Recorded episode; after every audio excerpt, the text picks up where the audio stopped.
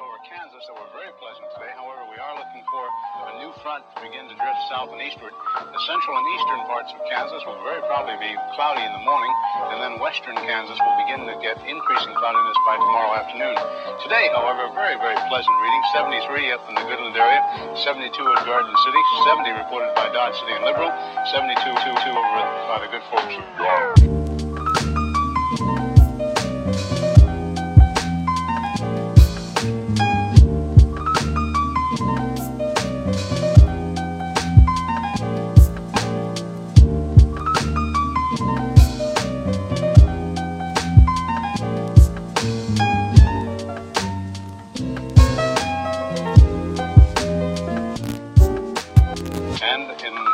The Ponca City Blackwell area, 68 degrees today.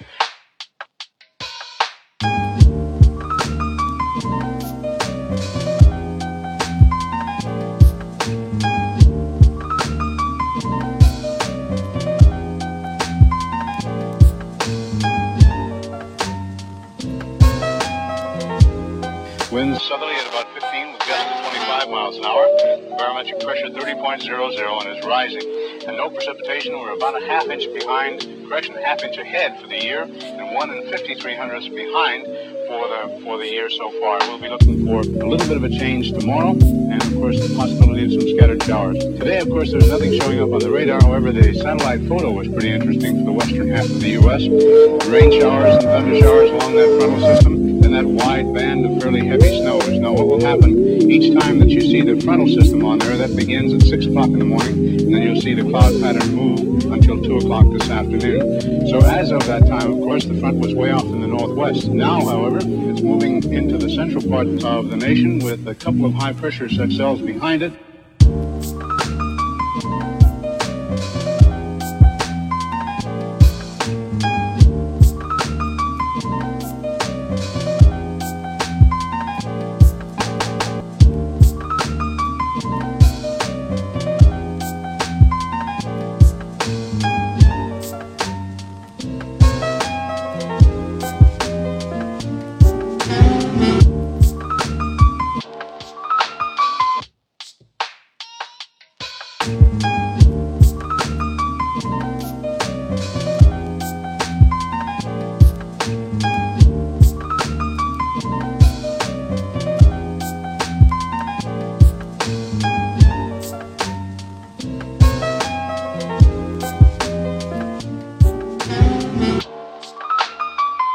Behind it, and a few pockets of low pressure, and a fairly heavy band of rain showers and snow all the way from the eastern portions of Montana down to western sections of Nevada. And of course, the massive high picking up warm, moist air from the south, bringing it northward.